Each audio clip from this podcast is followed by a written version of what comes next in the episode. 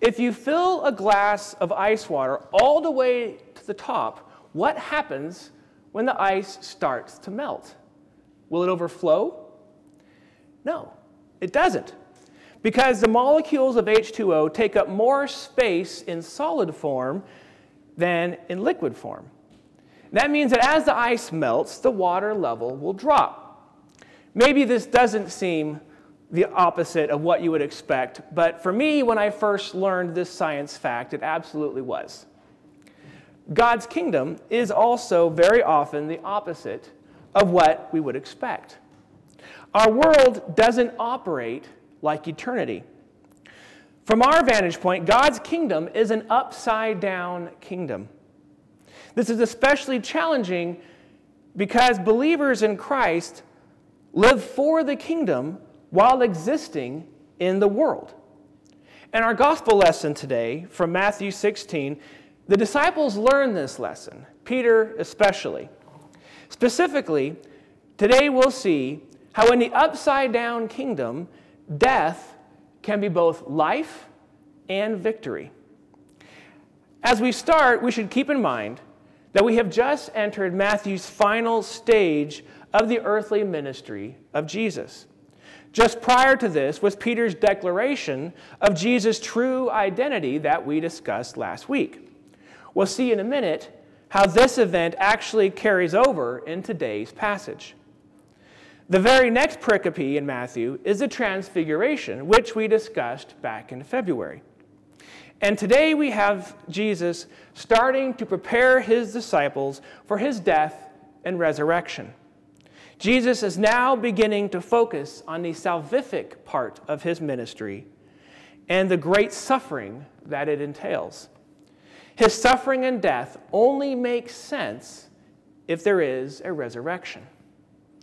It is obvious to anyone that when you die, all the rewards you've received, your education, wealth, all the effort you made to exercise and stay thin, no longer do you any good.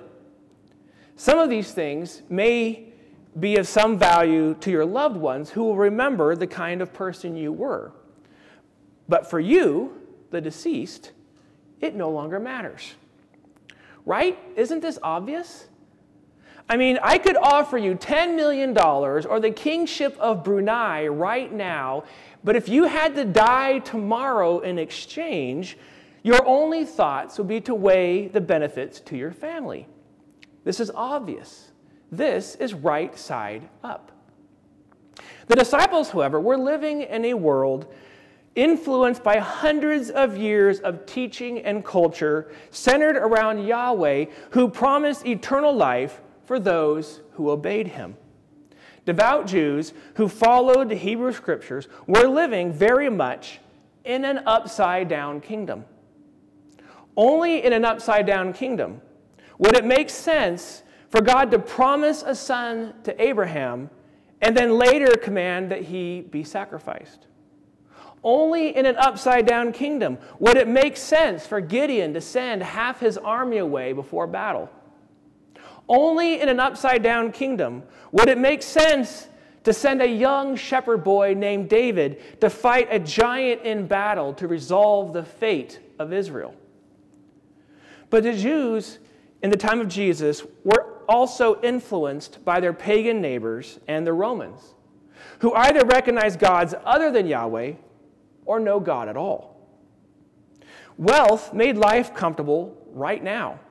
Power got you what you wanted. Worshipping pagan gods was trending. Very much like today, it is all fine and good to give lip service to God but to really live for Him was a price too high to pay. Those who take God at His word don't get invited to the cool parties. Or, as we read in Jeremiah today, those who avoid evil sit alone. So, Jesus was speaking to an audience of 12 with comp- competing priorities when he said, For whoever would save his life will lose it and whoever loses his life for my sake will find it. This seemingly nonsensical statement is translating between kingdoms to get at the truth. What he was really saying was that whoever would prioritize his physical life by living for the right side up kingdom will inevitably disqualify himself for the upside down kingdom, thereby losing eternal life. And whoever sacrifices the things of this world up to and including his own physical life in order to gain Christ will find eternal life in the upside down kingdom. In short, we cannot prioritize both. One must choose which kingdom they will serve. In that sense, death is life. Dying to the right side up kingdom is the only way to have life in the upside down kingdom. As Jesus says in verse 24, we must deny ourselves and take up our cross of death if we want to follow him. This isn't optional. This isn't for a few chosen super saints. If any man would come after me, self denial and possible death is a lot to ask. That's a high price to pay for Christ. Are you willing? Are you sure? The right side up kingdom is just outside that door, and it speaks with a seductive voice. You can have it all wealth, fame, power. You can even postpone death if you eat the right foods and buy the right products. Why deny yourself? There's no need to bear a cross. The truth is that the right side up kingdom is so shallow, following its patterns leaves us empty. That is why the only way to truly live is to live for the upside down kingdom. Jesus said, I have come that they may have life and have it to the full. He wasn't just talking about eternal life. The surprising truth is that the best way to live is not for oneself in a right side up, get all you can chase, but rather living for the one who created all life. When you think about it, that makes sense, doesn't it?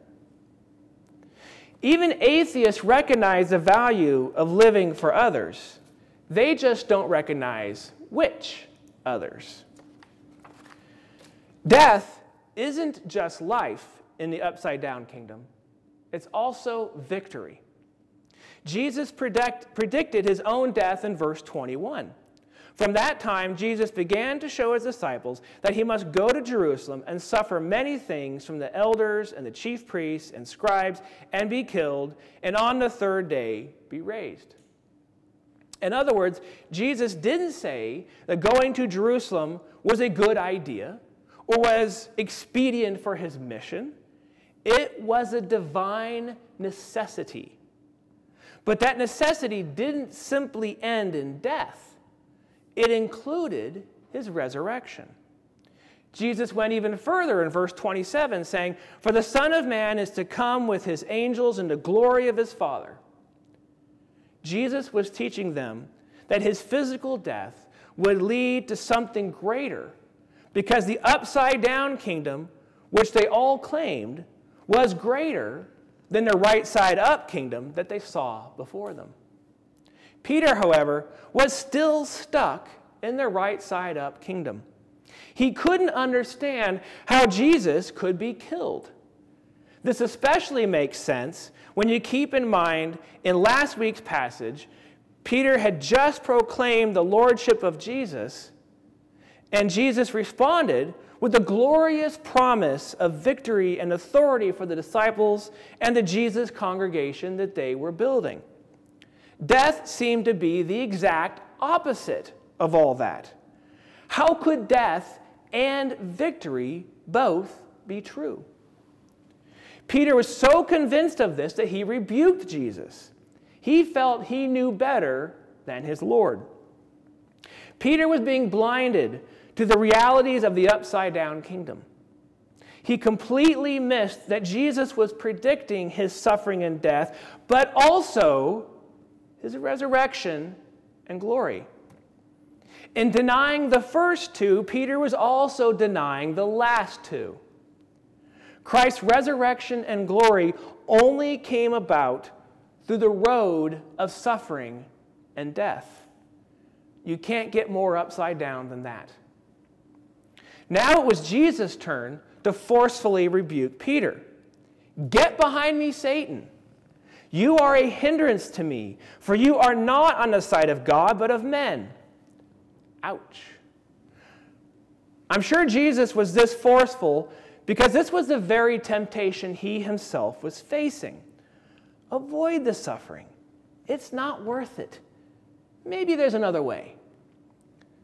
There's also another parallel here with last week's passage. Remember when Jesus told Peter, Flesh and blood has not revealed this to you, but my Father who is in heaven. Now it sounds like Peter's words have been given to him by Satan. That's quite a transition. Peter must have felt stunned. This just goes to show how strong the pull is towards the right side up kingdom. Even after all Peter had been through, he could still easily slip into right side up thinking.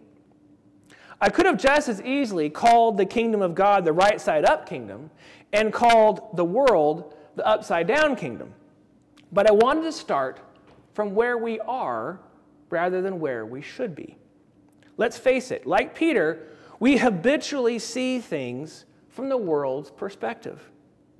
We live every day in the right side up kingdom of our culture, politics, etc.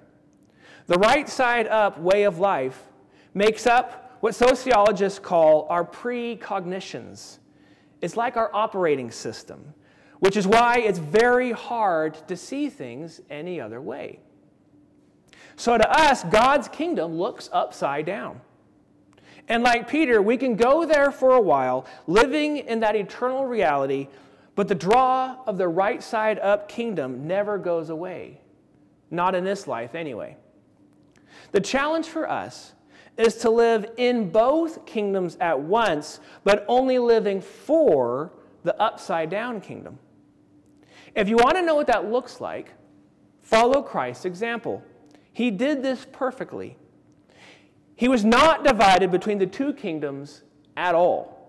And yet, even though his upside down kingdom values and way of life were foreign to the citizens of the right side up kingdom, he was still very effective at drawing them to himself. They could not deny his love, wisdom, and divine power. Paul also lived for the upside down kingdom, which is how he could, in all earnestness, paraphrase Hosea 13 14, writing, Death has swallowed up in victory. O death, where is thy victory? O death, where is thy sting? Paul personally believed those words, and he knew that death is no great evil to citizens of the upside down kingdom. Our memorial garden is not a place for saints defeated by death. Quite the opposite. The people out there have taken their place in the eternal church triumphant.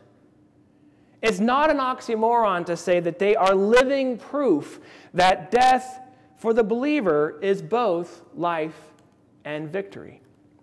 They ran their race with perseverance. I pray that they inspire us to do the same. If we want to be effective ambassadors for the upside down kingdom, the way to do that isn't to be more like the kingdom that we are trying to reach, but more like the kingdom that we point to. This doesn't happen automatically. We have to rely on the guiding of the Holy Spirit and allow God's Word to transform us more and more as subjects of the upside down kingdom. A good deal of that transformation can happen right here in our worship services. We've just spent all week being inundated by the messages of the right side up kingdom.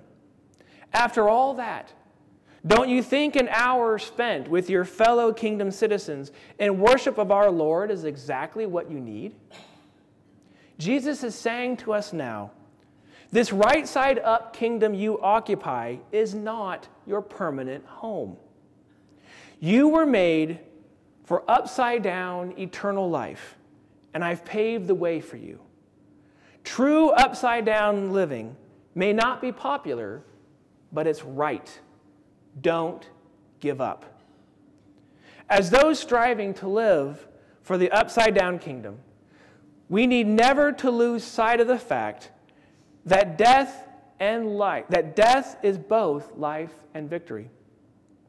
The right side up world will always scream for our attention, but it's not what we were meant for.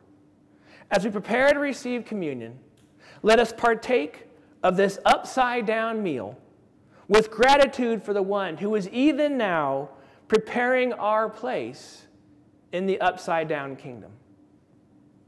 In the name of the Father, and of the Son, and of the Holy Spirit.